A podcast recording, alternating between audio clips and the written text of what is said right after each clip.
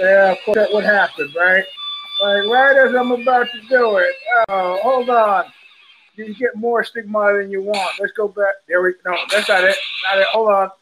I gotta get the I gotta get the music. I'm going through the entire set list. There we go. Make believe it didn't happen. You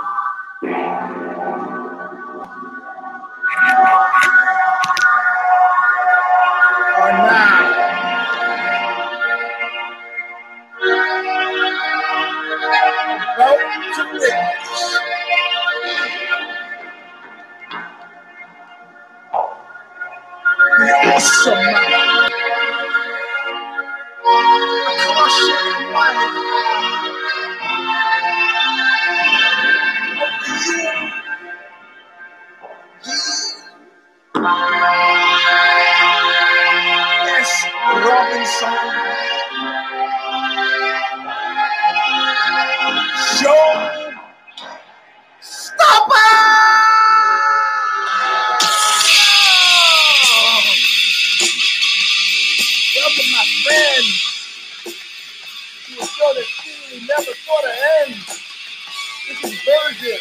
140. And I am your host, Eugene S. Robinson. The always on the nature of evil. And you are 255. This is somehow connected. But first, I'm going to been at your head since 2007. And it right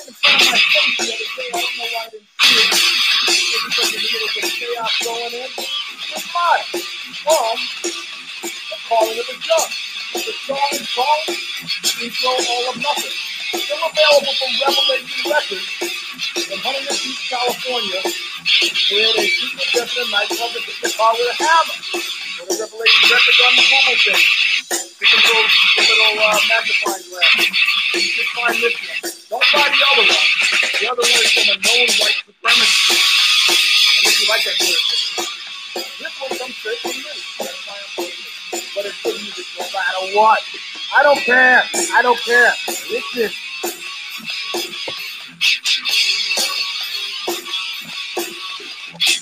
I'm on my way back to nowhere. I took my time, but I could not see too clear. But I'm taking a real good look at you. I'm taking a real good look at your face. I'm on my way back to damn. Being paid back in full, always nothing. All right, all right, all right. So uh, it, it doesn't matter. The intro of the show, it's it's doggerel that you've heard before. Uh, the music was drowning me out. You knew what I was saying. It had something to do with stigmata, Huntington Beach, and getting shot to death in a nightclub, as well as your car hit with a hammer. Revelation Records. Go and buy it. That's it. Don't buy the one that's bought that produced by a known white supremacist, unless that's your kind of thing. This one is owned by me. One of the first releases I released on my record label CFY. Uh, street music, that's what they call it. street music. Oh my God, I need to. Uh, I'm getting my hair cut. I'm getting my hair cut Tuesday because I'm going to be uh, on the, the Drew Stone Hardcore Chronicles on Wednesday. Um, and I, you know, if I was more with it, I could tell you exactly where to find it. It's somewhere on YouTube. Just look it up. Look it up. It's called a, uh, a uh, what's it called? Uh, uh, I think Drew Stone, the Hardcore Chronicles. So um, look it up. See what happens. Uh, uh, hey, did one of you all uh, did one of you all ban uh, Genghis? Because it wasn't me. Uh, um, apparently, he can't leave comments here. Um, I mean, why would I ban him here and then ha- give him my home phone number so he can bug me during the show? uh, uh, I'll see if I can figure it out. Um, because we're a big, yeah, we're a big tent here. Anyway, uh, so let's let's go through the order of business of the day. The commercials first off. If you look at the beginning, I put https colon slash slash uh, oxbow.merchtable.com slash rare. All the users who said, oh boy, if I'd only been on time, I would have got the special limited edition. Uh, uh, uh, I don't have it with me. What I do have is a Skull Game shirt, but uh, the, the Oxbow Hardcore core shirts. And they got 48 of them. Uh, 48 of them. There we go. Uh, uh, this is not them. This is the other one. I thought I had it with me. And uh, so he, 48 of them, slightly, the, the image, the posterized image on the back, which is from a live show of Oxbow playing in Paris, was slightly off from the original photo that had been sent. So what they say is to avoid a lot of returns, if the photo, if the photo doesn't, if the photo doesn't match the actual image, it's got to go in as a blemish. So they sent them back. So I keep walking by this box of 48, keep walking by the box of 48, keep walking by the box of 48. And I was like, you know what? I want this, I want it out of the house. The chance of me selling it in, in the off the tiny office in my house is zero. So I, I put it up for a vote. Some Twitter thing I put out. I go, should I return them to the manufacturer for a possible refund? Should I throw them in the garbage? Should I wait to sell them at an Oxbow show at some future time as yet unknown because of COVID? What the hell should I do with these shirts? And then somebody said, You dummy.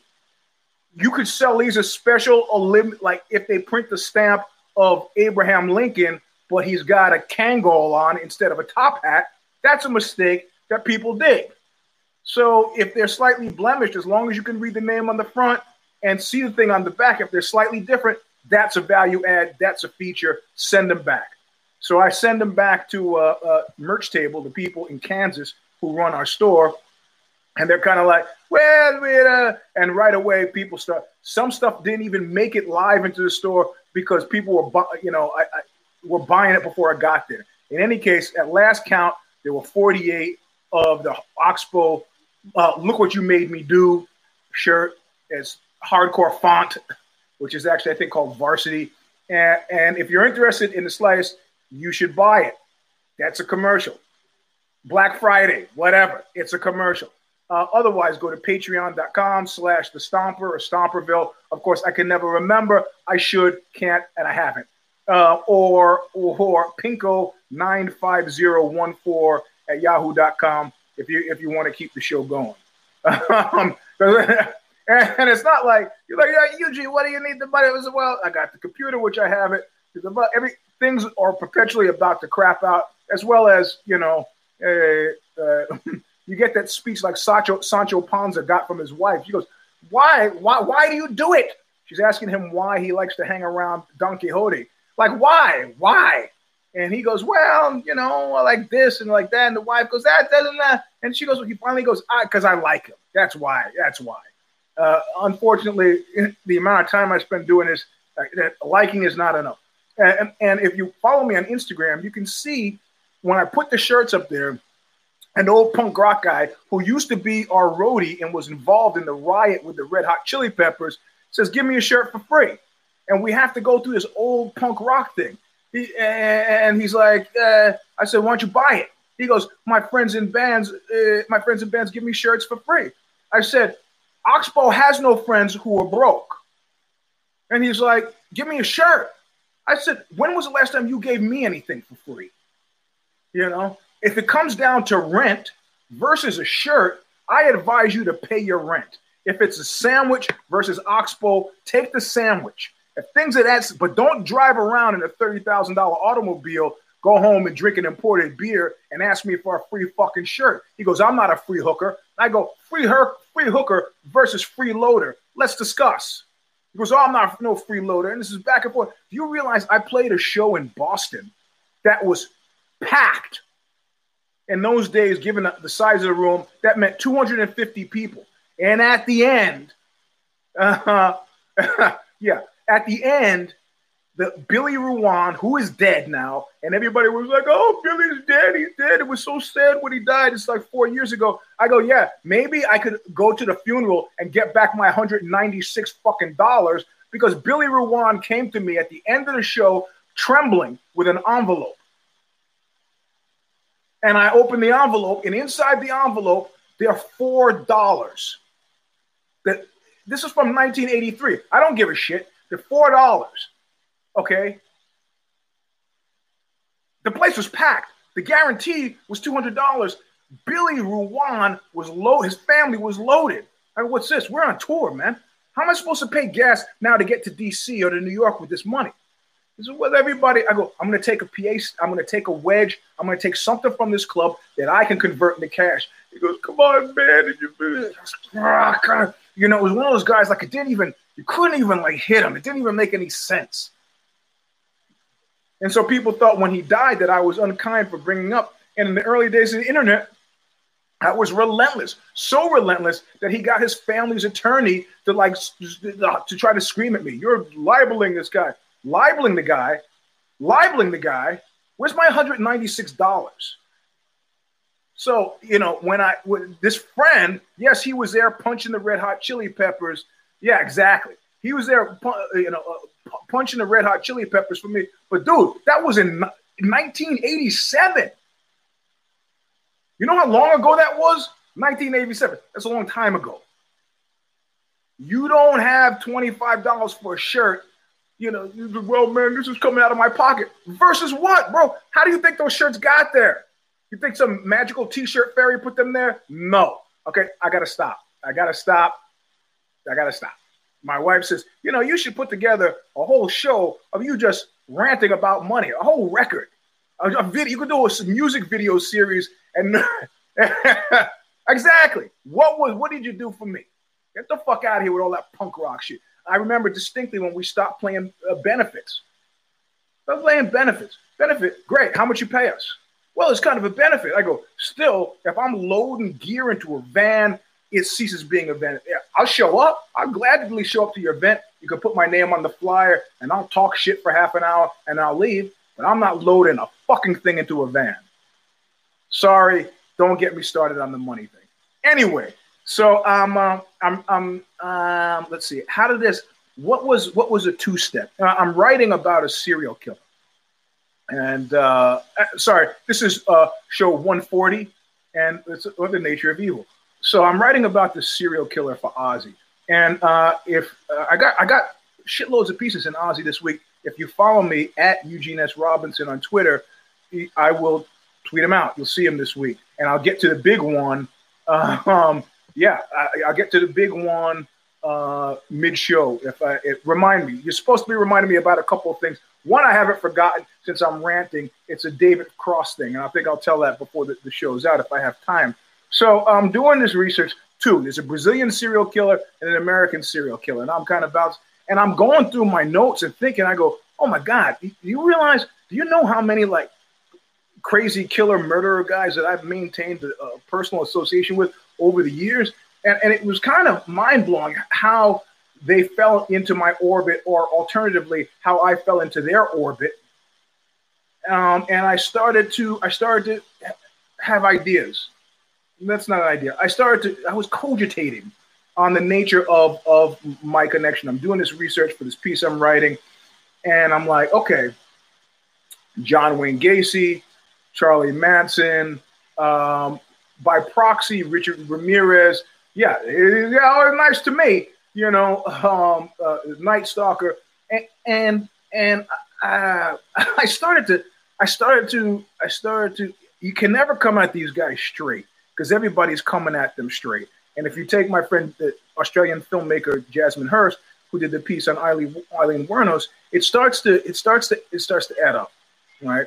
And so um, um, Bundy who um, I was never very interested in, uh, but the court case dragged on so long that I, I, at a certain point I thought that I should maybe try to interview him, but I, I didn't. I, didn't like.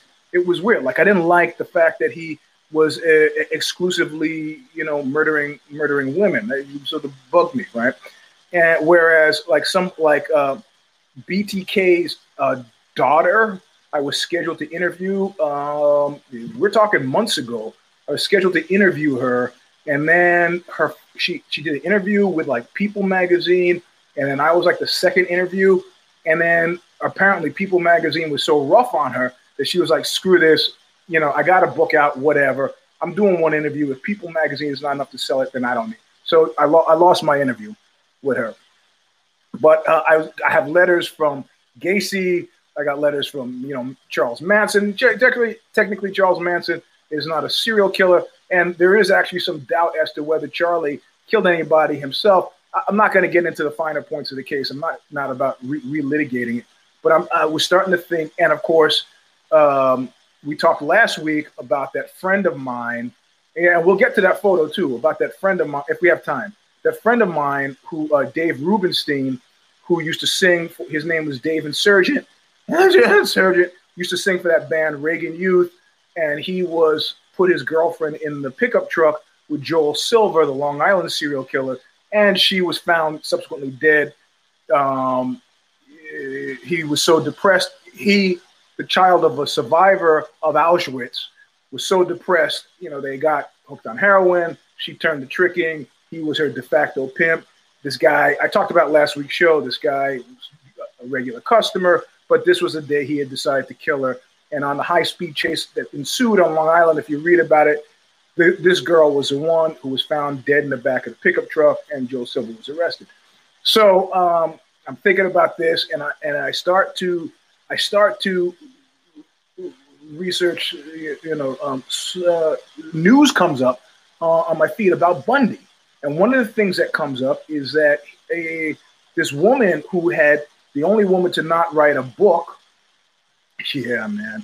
The only woman to not write a book uh, was this psychiatrist. And she said, I, have come to some ama- amazing conclusion.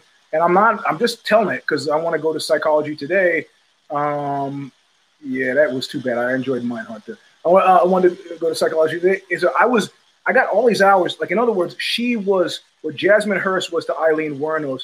She was to Bundy. She got the last tranche of interviews with him after they shook out that crazy Republican Christian cat, got him thrown out of there, or got, was the last one and she just he, he, was very interested in having his brain studied right like a lot like i think ever since they, they charles whitman the uh, tower shooter in texas and then they found that of course he had a brain tumor that was pushing on his, his amygdala. So they started to look for biophysical causes for the nature of um, uh, you know uh, serial killing and murder and so forth. So he was very interested. So he says and this is i'm getting to it it's taking me 17 minutes. He says in his interviews when she starts asking him about his life, he says, "Ah, you know, I had a great childhood," and you know, because she's like building a psychomonograph of a serial killer, and she goes, "Ah, you know, they all have terrible early lives," and he's like, "No, no, no, mine was great. Was this and that."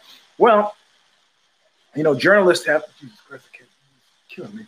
Journalists have this saying that even if you're, uh, um, even if your mother says she loves you, get a second opinion.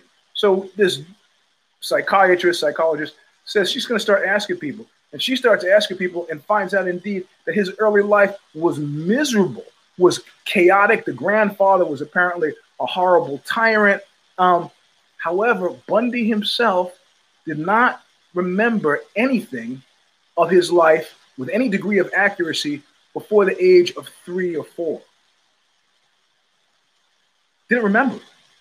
I have I have memories of being in the bathtub, of having guppies, of being afraid of the bear under my bed, all pre three years old. I've met you know memories of sweetheart soap, the lavender soap in the bath, all from three or four years old. I have them. The only other person to say this to me was this guy I went to high school with, and this guy had had a, a father that was like uh, uh, Earl Woods, right?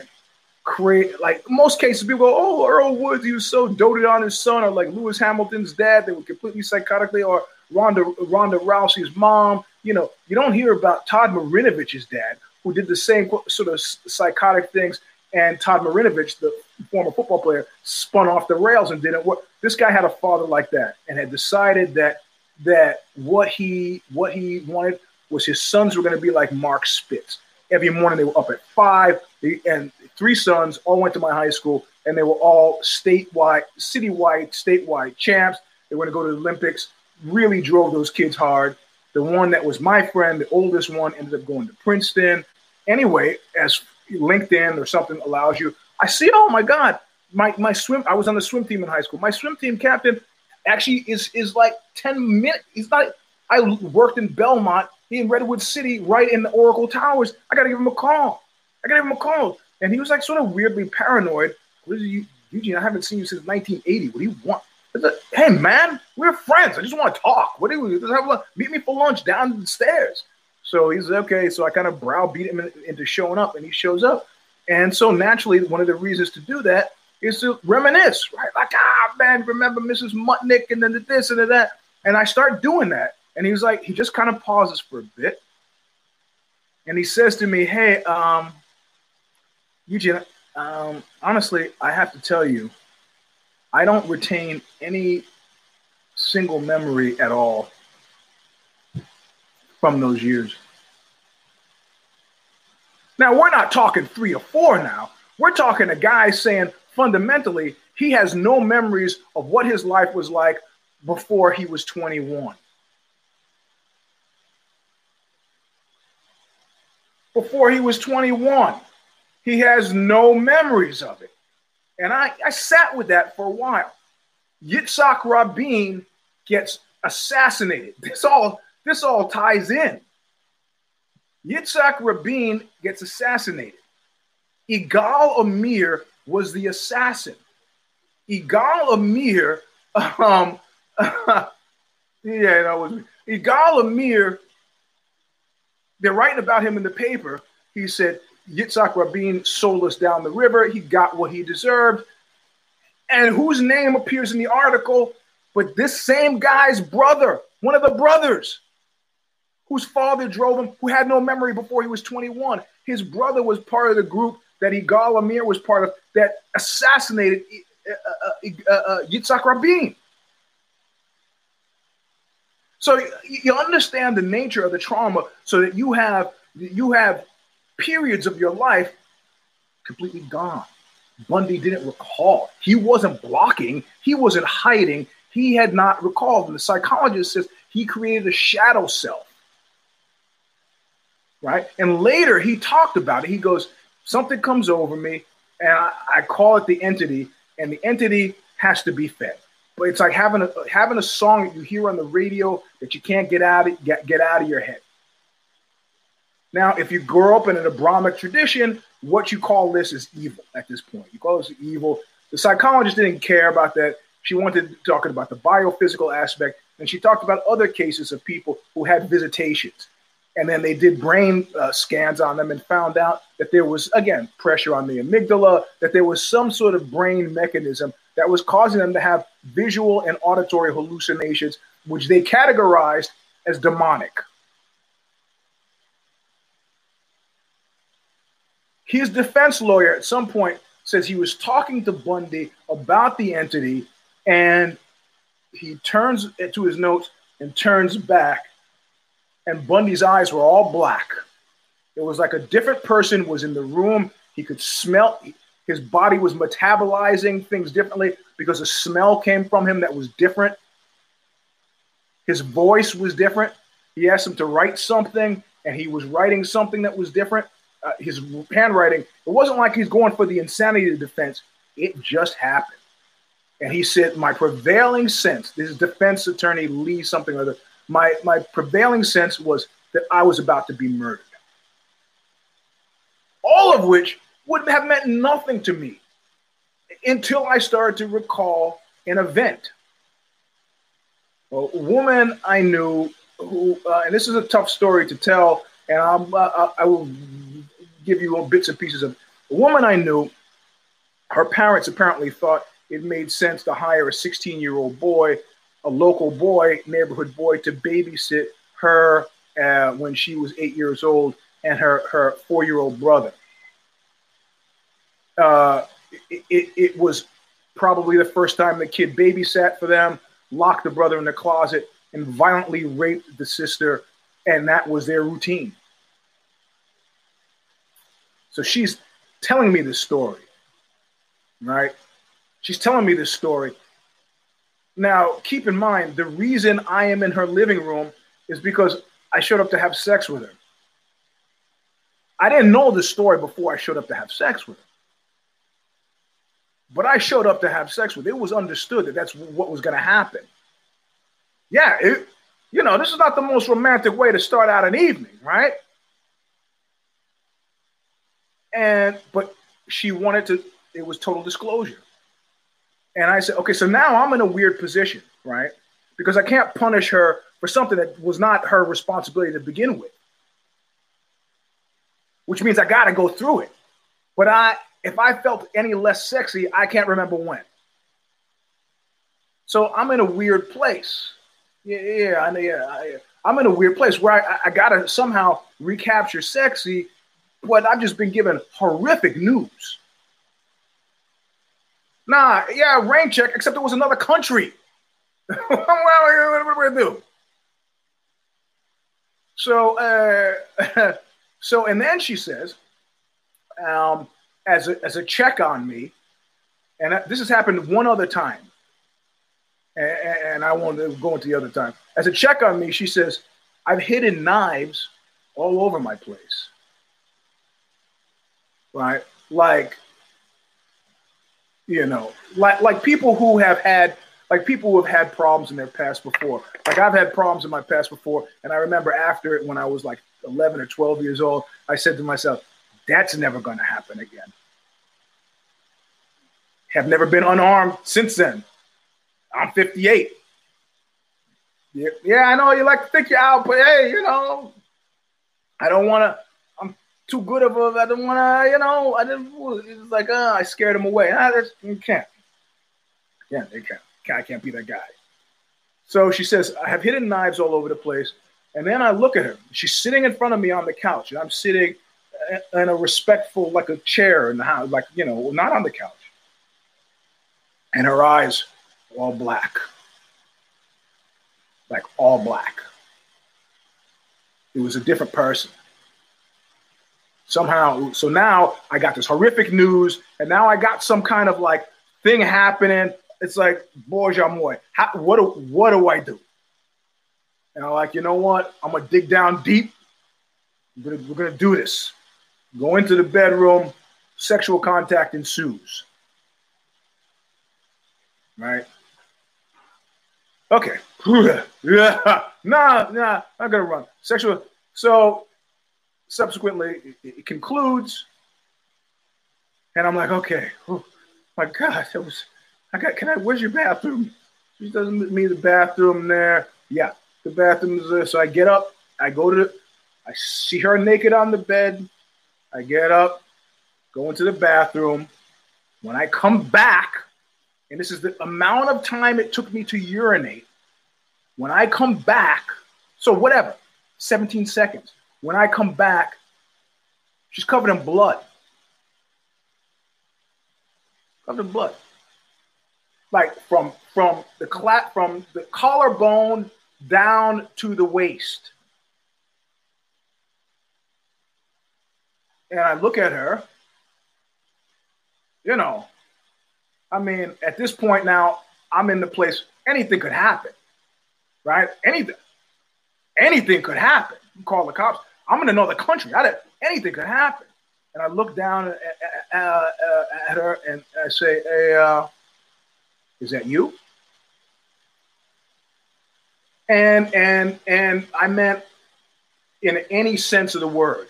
Who is who am I dealing with now? Is that you? And again, eyes like fucking saucers. And she looks at me the way I'm looking at you kind of now. And she goes, And I was like, huh. And I get in bed. what the, know, oh, I'm in another country. What am I going to do? I mean, you know, it's a long time ago. That was my first experience. So when I read about the entity, I then I go, you know, there's something, there's something to that. But the question is, in the Abrahamic tradition, how comfortable do we feel with the idea that it's demonic? And so then I start to think of the na- uh, nature of, of, of, evil. And and I go, you know what? I, got to go macro on this whole evil thing. All right. Like I, I, have never, in any case, in any case, uh, uh, any case that you examine, that you present me with, and they talk about, they discovered psychopathological uh, uh, uh, symptoms are present in like a, a certain a high percentage of CEOs. I don't know high percent, like four percent of CEOs. But when, there's a difference between psychopathology and evil. But if you want to, evil always has a moral dimension to it. But if, but let's just look at it for what it is. Okay, Let, us just let's just look at it for what it is. Let, let's just say, I mean, like the guy said about Steven said about pornography. I don't know what it is, but you know it when you see it. Just whatever version of evil you want to use, connected to a moral tradition or not. Let's just think about that for a second. I can't think of any significant. I can't think of any. Careful. Let me finish before you start loading on.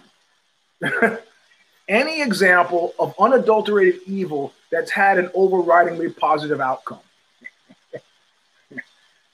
and I said, I want to go macro right now because I, you know, we could look at the whole history of America.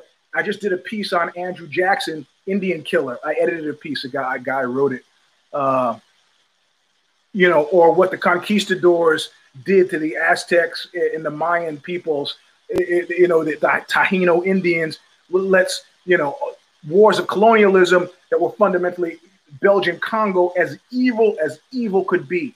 And, uh, you know, Belgium is a pretty nice place to visit now. So, well, there's no connection between, you know, between the Congo, the Democratic Republic of Congo, and Belgium. Well, yes, there is it's not that great to go to the Belgian Congo, especially if your name is Patrice Lumumba. It's not the point. So you, know, yeah, I, I'm I'm not going to go macro. I'm not going to go macro. I lots of those are institutional, process-based examples of evil in which in which responsibility is diverse. If we were to bring him back from the dead, Andrew Jackson would say, "What? What are you talking about? Indians are people? Who told you that?" H.L. Mencken said, Don't open my diaries for 50 years. He was saying shit in his diaries. People were like, Oh, the guy's a terrible racist. You know, you could have walked down the street back when H.L. Mencken was alive with signs that said what he said about Jews and women and Asians, and people would be like, Oh, yeah, and water's wet, pal. like Bill Burr says, you know, the guy was born in 1907. He might have fucked up ideas. Yeah, we're getting to that. Yeah, yeah, yeah, exactly. So Paul Fussell, uh, father, uh, somehow related to the other guy who wrote Muscle. Um, so I start to think. I'm not thinking. I'm not going macro. I'm not going political. I'm talking about interpersonal, small, s- small e evil. The ones that I started the story out with, a Bundy, uh, a Dahmer, uh, you know, and they they sort of to a certain degree they make movies about that, but you don't really see movies about Nixon's and his secret bombings of Laos that went on day after day after day that killed, you know, millions of people. I don't want to get down into that. I want to talk about it It doesn't ever seem to profit a man. Dahmer killed in, this, in the jail. Jim caught. Gacy put to death. Manson died in prison. Ted Bundy fried. Da, da, da, da, da, da, da, da. I, I, I don't I don't understand. I, I, I don't I don't understand. I don't understand the reactionary nature and function of, of, of evil, which doesn't exist in and of the, the, chaos it brings doesn't exist in and of outside of an established an established uh, order. Right. So you start to and I, and keep in mind I've known I've known Anton LaVey and I try I tried to get get him to to talk about this in a, in a real significant. ah, the kids looking at me. I tried to I tried to get them to talk about this in, in, in, a real significant way, and he was like, "Hey, Eugene, I'm an atheist. I got to tell you, I'm just here to, uh, um, whoa, here. You want to see the baby? Yeah, there's a baby. Look at you. This is the baby sighting in the show. That's gonna be like a normal thing. Hey, oh, um, so um, yeah, the baby alert. That was a baby alert. Yeah, she she's uh, my assistant in the Angry Life Coach thing. If you follow me on uh, Twitter or uh, uh, uh, uh Facebook, so I, have never seen. I've never. I mean, these these guys are like die, not D I E D Y E. You know, um, yeah, you know, this is the thing. Yeah, I'm trying to figure out where the name goes here. Let's see if we can, right? Because I can't. There's no room underneath, right? And I can't put it here because that'll hurt like hell, and that's weird. And then, so if I were to follow the strict order, I guess I could put it here, but I'm not having a fifth kid. So then I got this weird imbalance thing here. I think I'll just add it here uh, after Lola and just have it be as it may. Symmetry is for buildings. I'm a human being. So um, it doesn't, it doesn't, it doesn't prompt this, this, this, this. Um, so then I think this means I'm gonna, I have to rule it out as a moral based meditation. I, I can't. It's Abrahamic, you know, you know, these religions, either Judaism, Christianity, or Islam. I just have to rule it out. I just got to rule it out. Yeah.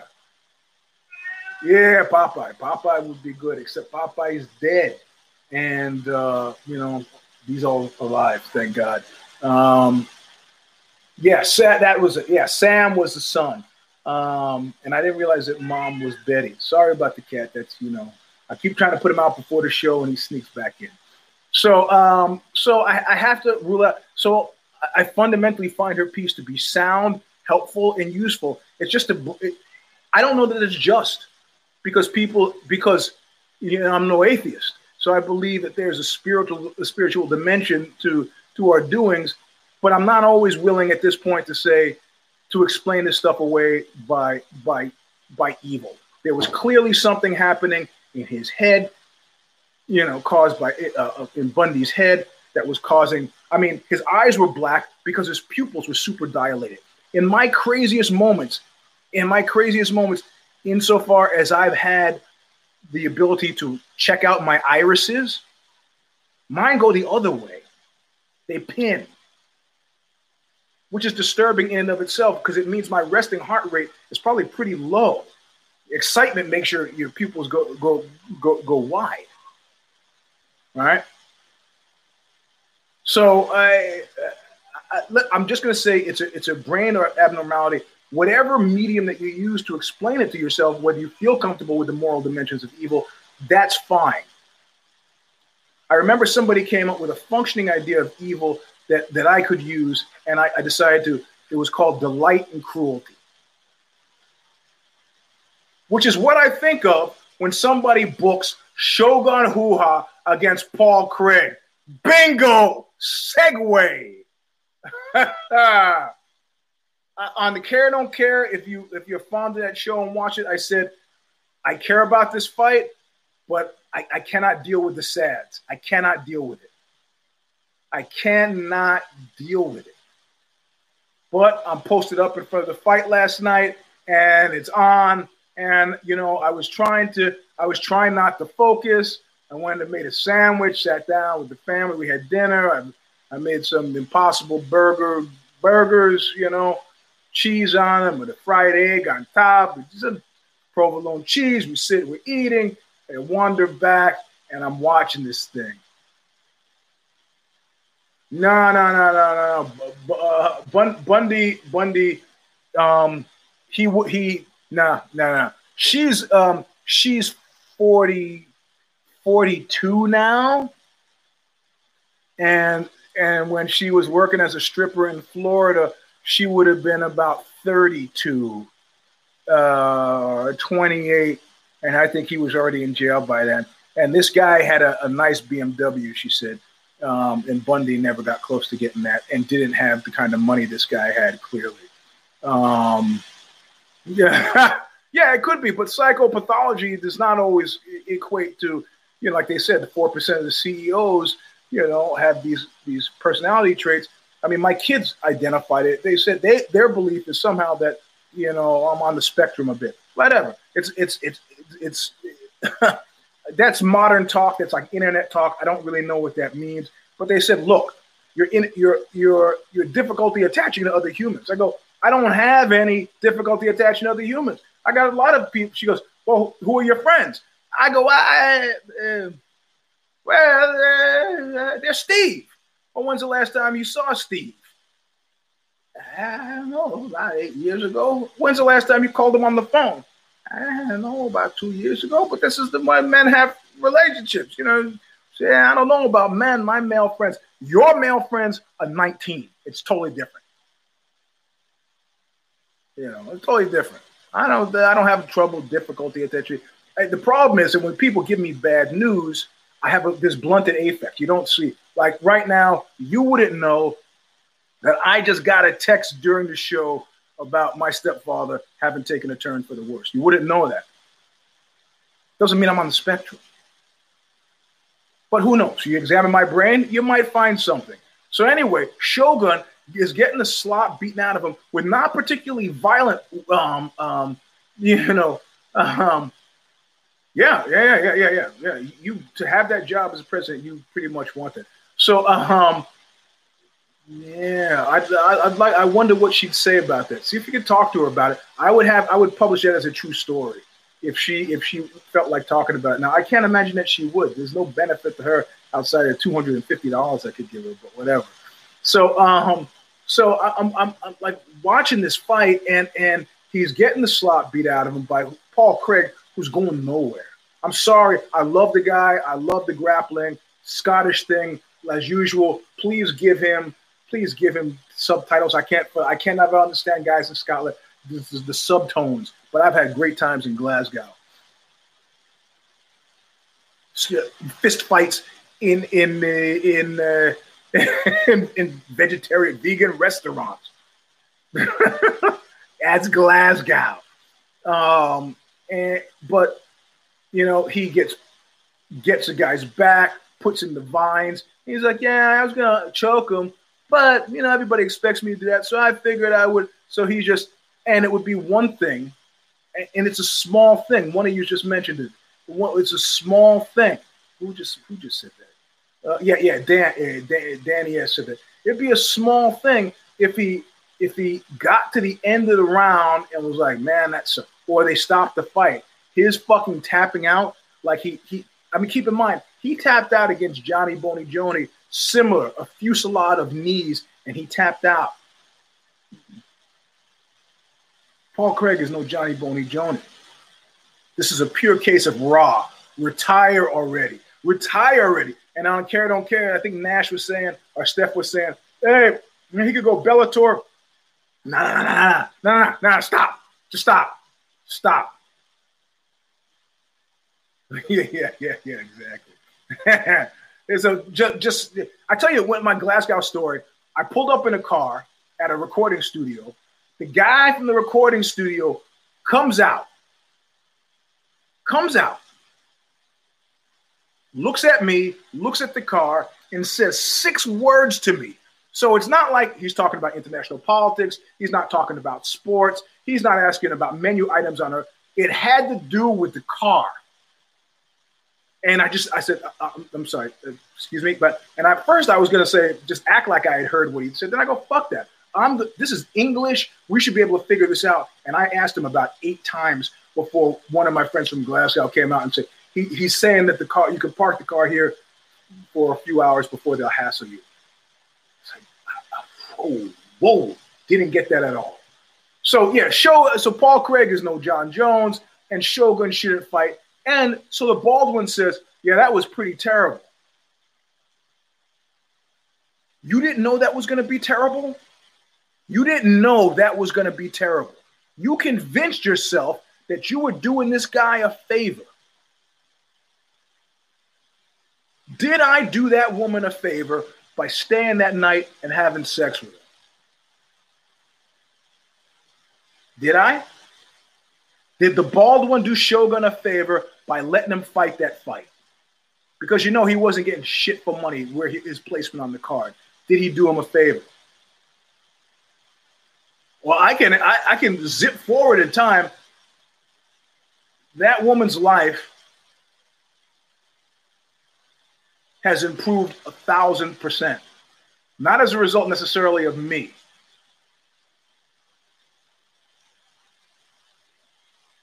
But she has gone on to do phenomenal things. Phenomenal things. I, I don't want to talk about it because I don't, don't want to make it easy for you to identify who she is. But she's gone on to, to do phenomenal things. This was part of the process in which in which in which I participated in a way that at, at, the very least didn't slow the process down. I'm sure the bald one could say that about Shogun Rua, but I don't believe it when he says it. I can look at this woman and see that, that you know she's got some high paying job, that she's got a super interesting life at this point, you know, that involves you know uh, extreme acts of athleticism, um, that she's channeled that shit into all the right places. I don't I don't have a rosy projection for Shogun Rua, and yet there he was. And we're going to see more cats like this. Yeah, man. Yeah, you know, I mean, he's supposed to know. And he so now he, he in the post-fight press, he's going, Yeah, that was pretty terrible. So you either knew, in which case you're an idiot, or you didn't know, in which case you're an idiot. I don't want to give the guy a hard time. Nobody held show, nobody held a gun up to Shogun and made him um, um, uh, made made him fight that fight. Nobody did. He didn't. There was no gun involved. No gun at all. Guy chose to. He, somebody said in the comments, Christmas money. What am I looking at right now? I'm looking at I'm looking at uh, Sherdog. And he, he said he Rua said he suffered an injury in the first round, like that had something to do with it. Stop it. And I tweeted out some misty as fuck comment he had from earlier in the week about I don't feel old. David Lee Roth. I don't feel tardy. Hey man. Yeah, uh, yeah. The bald one says he looked like a shell of his former self.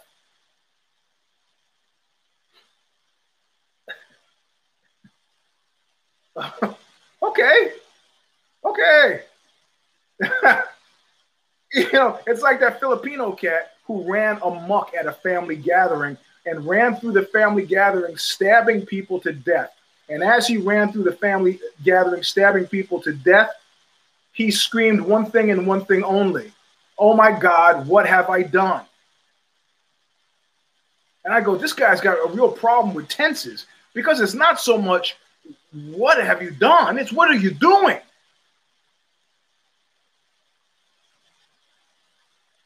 Okay, so, um, and then making me watch this thing about Marc Ratner. Come on, that was uh, nah, nah, nah, nah, nah, nah, nah, nah. That, that, that uh, this was not gonna make me happy. All right, so I'm, I'm looking up. I'm just give me a second here. Give okay, here I got it. I got it. So, um, but what um, yeah, yeah, it is. The, the sport itself, the sport itself is, is cruel, but you know, you're what it's the sidelines, like that movie, they shoot horses, don't they? It's the sidelines that make it, you know, an enterprise to embrace or not to embrace. But the, the is it delight in cruelty? It depends. I got it. I got an honest to God. Again, another segment called "Sympathy for the Devil," sympathy for the bald one.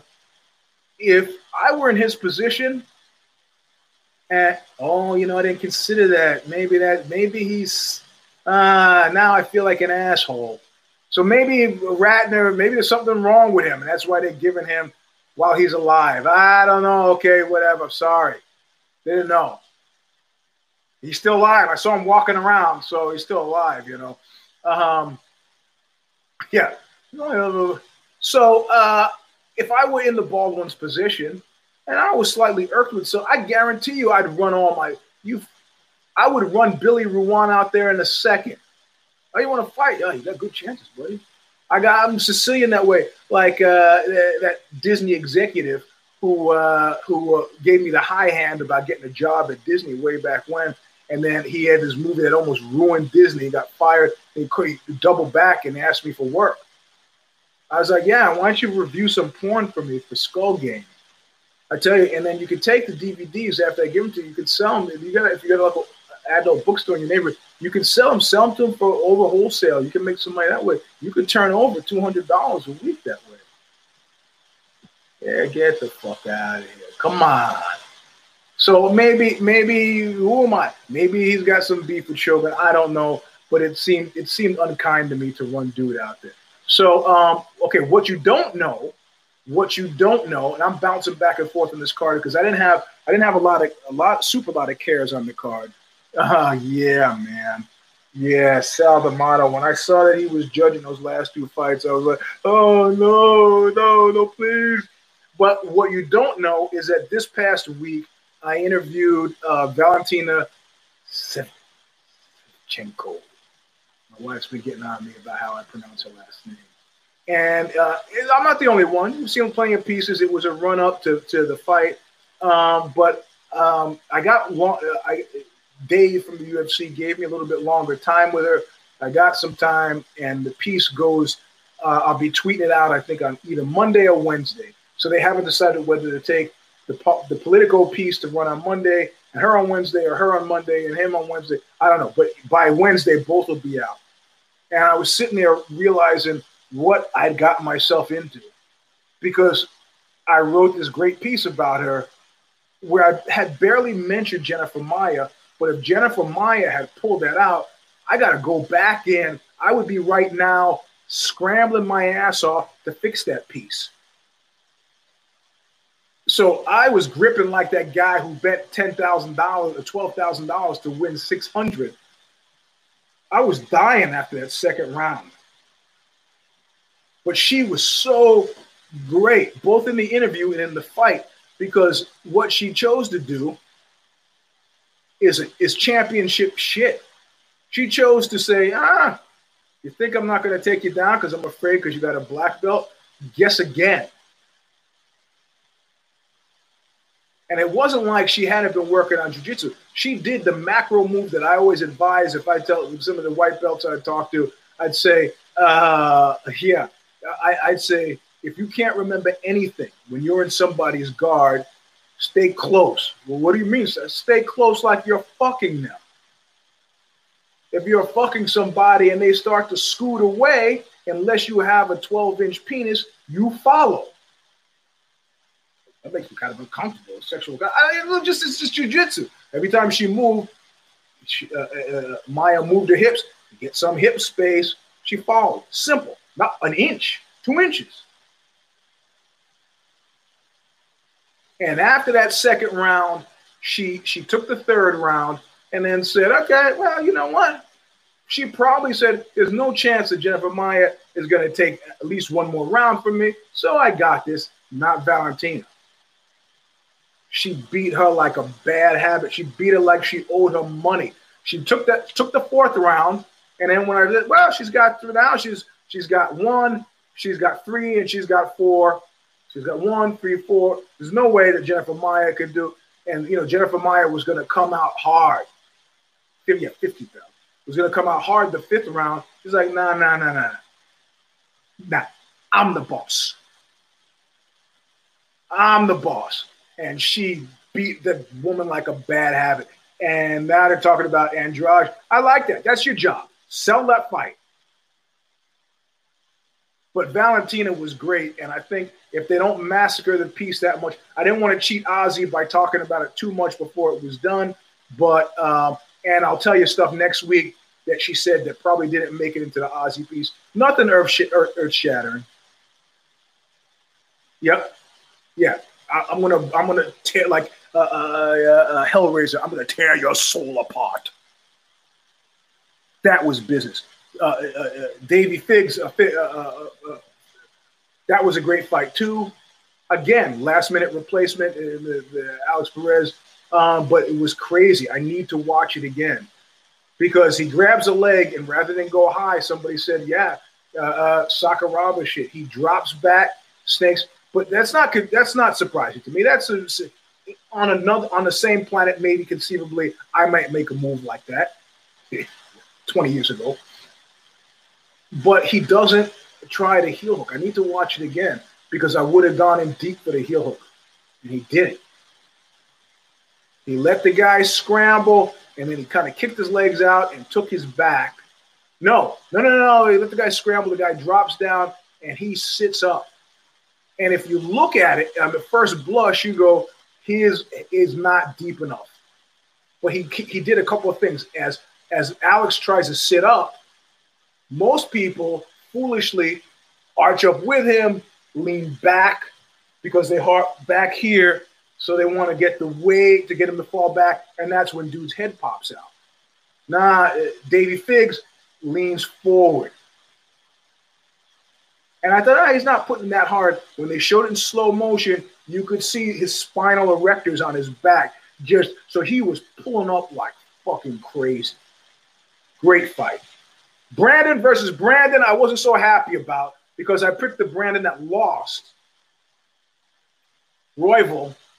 And uh, and I felt like that time when I was winning in IBJJF purple belt, and I stupidly decided to move a piano that week with somebody who was smaller than me, and the piano almost fell over, pulled something in my back. I said, fuck it. Go down to Long Beach, take a guy down, uh, um, passes guard, side control, about to mount. Everything goes, all the power goes out of my left arm, and I look up, and, and dude is uh, dude is celebrating. I'm like, well, you said God liked you more today. Are You're gonna celebrate an injury. What does that say about your skill set? So Royval had probably his shoulder came out of the socket. I don't know because when I hear somebody's injured, you know I got the theory about injuries. If I see it, I'll get it. I'm not watching. I haven't watched. I haven't watched. I've had my shoulder pop out of the socket before, and I yank it back in like a car, like a shaking a carpet or a tablecloth in a magic trick. Just yank it, and it goes back in. Not enough for me to probably continue the fight. Uh, Buckley beat this kid Jordan Wright. Uh, that's good. Uh, I like I like Buckley. I like his energy. Short, short and small for that division. See, I think of him and I think of that cat, Marvin Eastman, and I think of Sokoudjou, and, and for very specific reasons.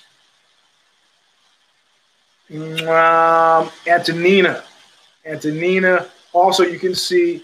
I, I tried not to think about her being married to their coach because at, at, the same point, I know I you haven't really heard this, but I know that she's married to the coach.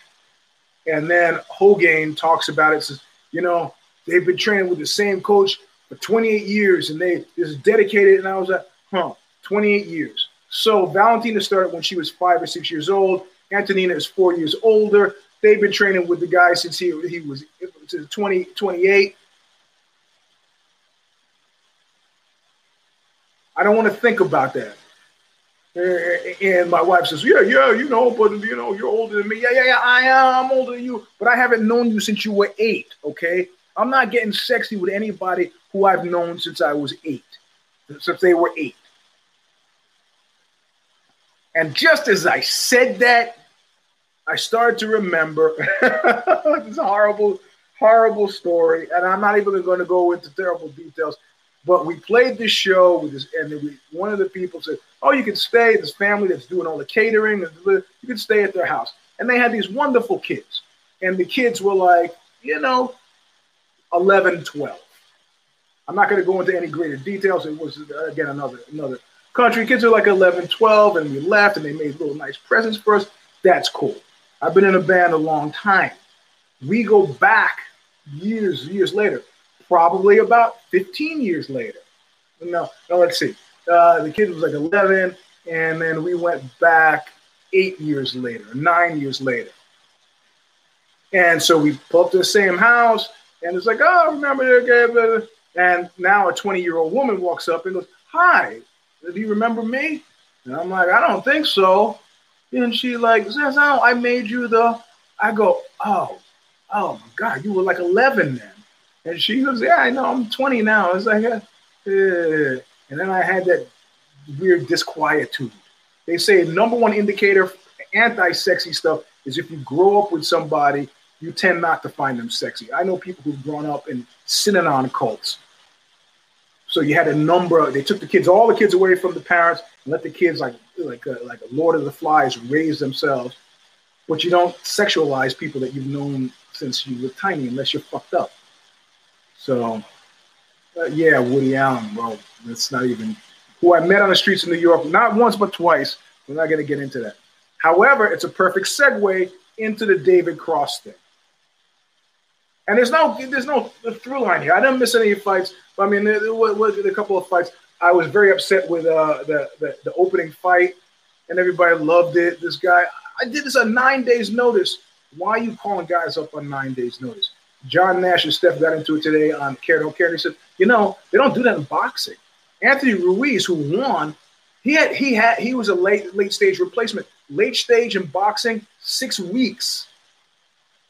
Nine nine days. Don't give me this nine days. It's depressing. Yeah, he won, but that's not the. Don't think because you got away with it once that you could get away with it again, which you could probably say about my entire sex life. But whatever, you know, don't don't. So that was depressing. But let's let's go on to the David Cross story. So and then we'll wind up the show. Unless there's something else I was supposed to talk about and I forgot.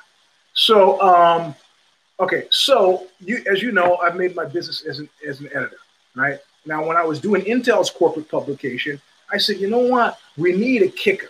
At the end of the magazine, you know, they're a big employee publication. I had 60,000 readers. I said, we need something to be. I said, I know what I'm going to do. I hear about these guys who be in the tech. I contact some of the cats in Monty Python, right? Monty Python. I love Monty Python.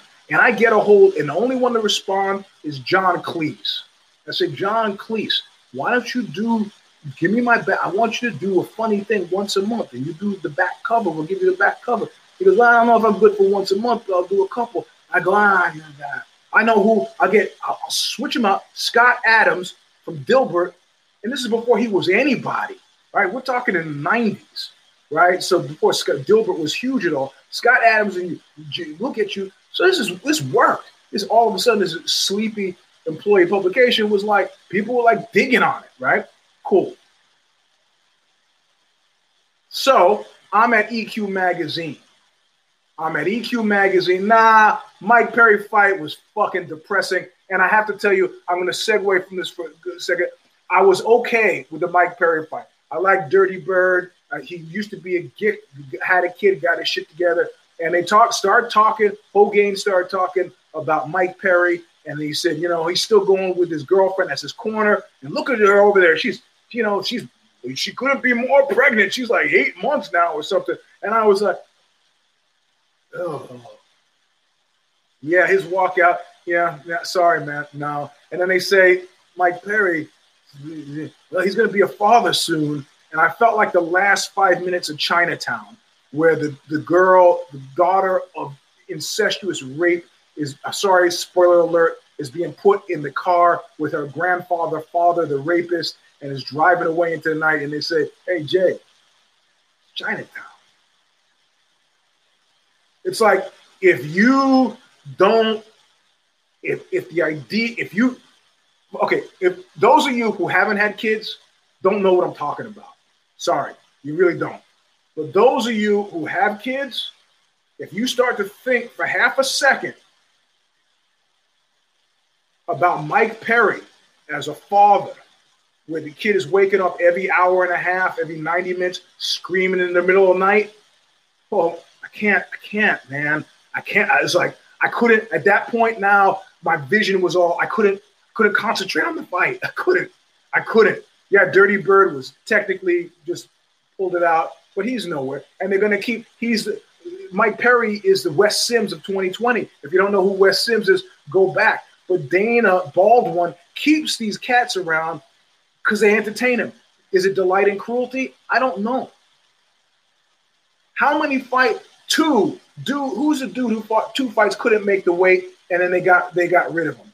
Well, and the weight, ah, can't make his weight. Ah, he comes out, he's great, and and Rogan is all over his nuts. Ah, this guy's a riot. Ah, he's a riot. He's so much of a riot. His mother called the cops because he's afraid he was going to murder his ex-wife. That's riotous.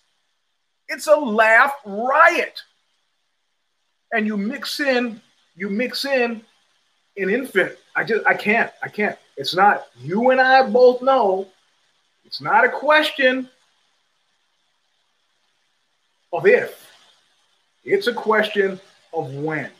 Maybe that woman is wise enough to get him away, or the mom gets in there, but you got to got to keep that kid safe. Sorry, you go, you got you visit this guy until he's until he's. Uh, you know, genetically, I found out doing these testing things. I have a predisposition for not needing a lot of sleep. I'm not going to murder my offspring. Okay, so let's let's not get weird and morbid. Let's go back to the David Cross story. uh, and you know, and then there's a whole different set of worries if he has a daughter versus if he has a son. I can't even think about it. Let's stop. So David Cross. So now uh, years pass, and I'm editor in chief. um, editor in chief of uh, EQ magazine, a music recording magazine, um, which competed with um, uh, uh, you know uh, electronic musician, mix magazine, and, and so on. There, are tons of funny stories from that. When I first one of the first jobs I interviewed for was at guitar player when I got out of college. And these guys gave me the high hand, even though I'm sure they interviewed 20 other people, but none of whom were in bands and they decided to maybe okay, my guitar player. I don't play guitar. Nah, I got you. So then they later bring me in as editor in chief of EQ. A lot of funny stories, like attempts at backstabbings, guys at uh, you know music instrument companies, sales companies in Indiana. Don't need to mention names. Oh, he's making the magazine too urban. Uh, yeah, okay. Let's not get into that. I just decide I want a comedic kicker. I want something I'm always thinking. So there are these shows that if you don't, if you're not into music instrumentation, engineering, production, music recording, you don't know about. NAMM is one, National Association of Music Manufacturers. Uh, AES, uh, mm, AES, uh, I don't know. Engineering Association of Engineering, something size. And then there's uh, uh, uh, MESA in Frankfurt. They're all over the world. They happen all the time. Same numbers of people go. And I'm there at one, I think it was AES, which is the more geeky one. And I look and there's David Cross. I go, oh shit, there's David Cross. Now, typically, when you see a famous person, you know, I my first stratagem is six degrees of separation because I've been doing this a long enough time. I know somebody who knows somebody. If I think hard enough, and my first line is always, I think we have friends in common. Right?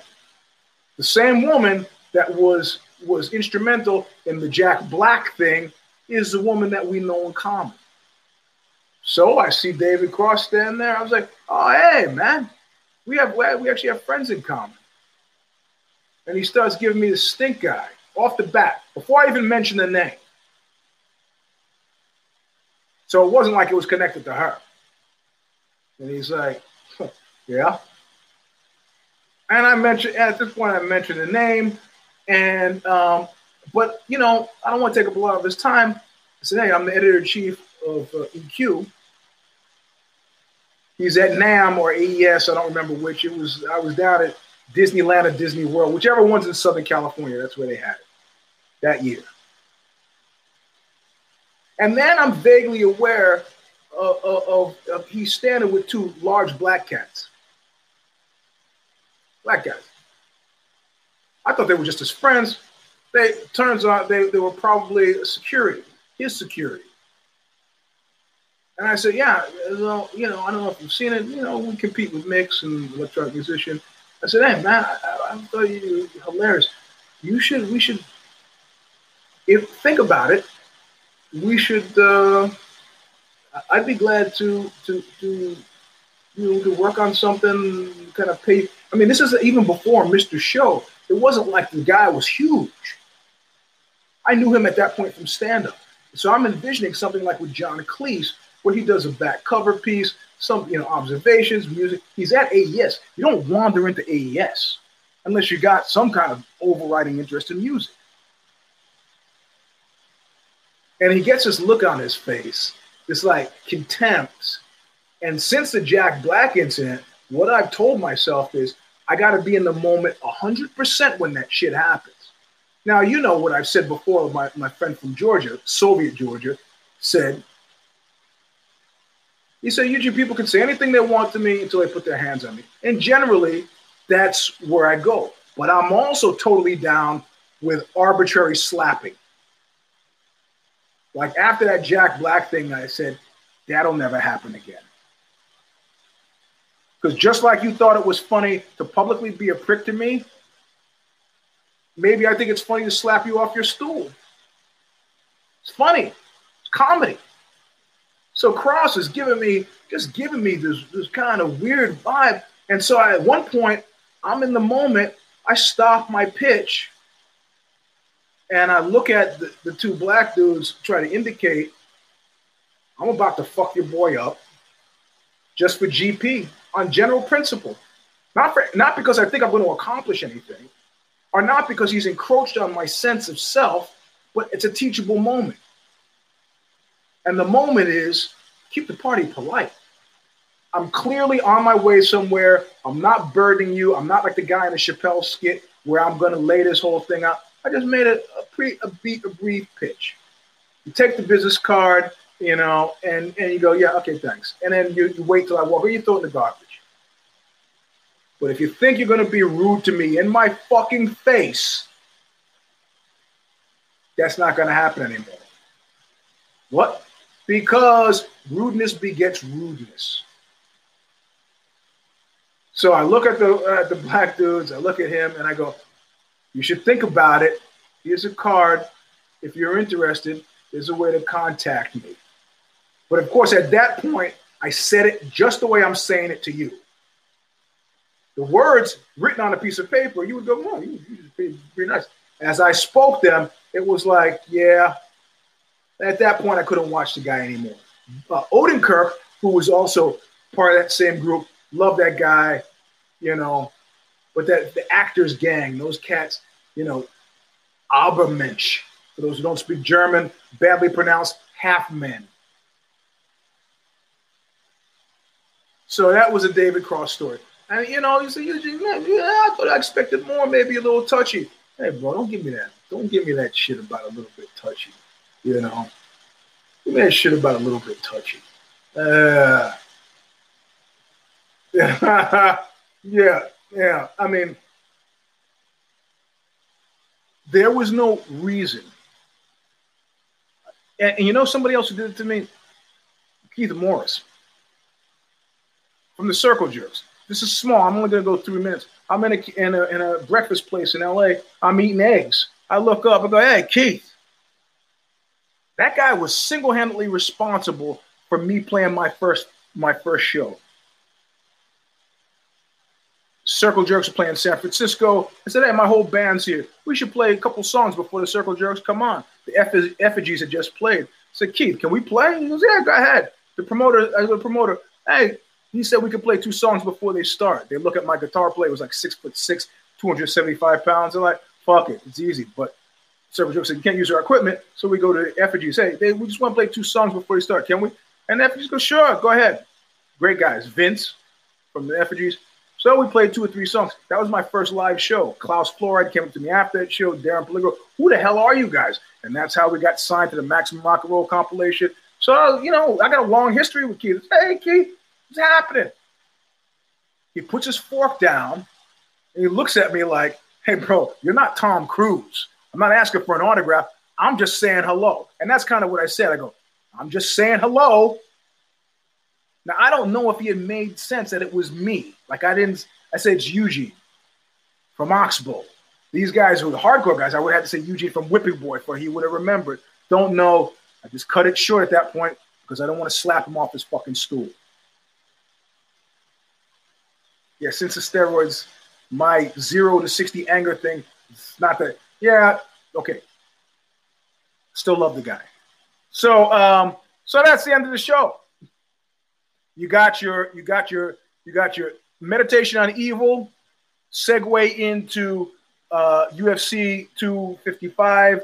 You got the David Cross story. You got the Uche sex story as part of it, and uh, and you got the bonus of the Keith Morris story. What more could you want? And at the beginning of the chat, you got the URL for the Oxbow Hardcore shirts. You can't expect much more. Anyway, thanks for listening. I know some of you are celebrating Thanksgiving this week. Uh, clearly, I'm not.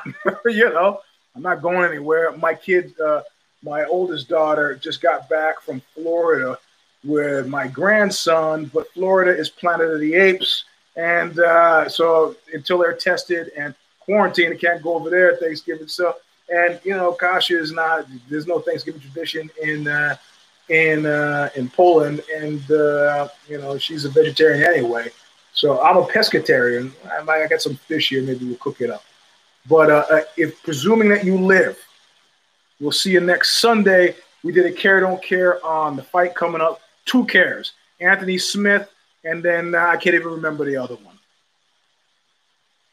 Uh, uh, uh, Derek Derrick Lewis and uh, Blaydes, and then Anthony Smith, and and then some other uh, Devin Clark. Those are the only two two that I care about. Otherwise, I got the two pieces this week uh, coming out. You got the URL for the Oxbow shirts and I got nothing else. Do not die. We'll see you next Sunday. Until then, what? Look what you made me do, which is also printed up on the shirts. Ah!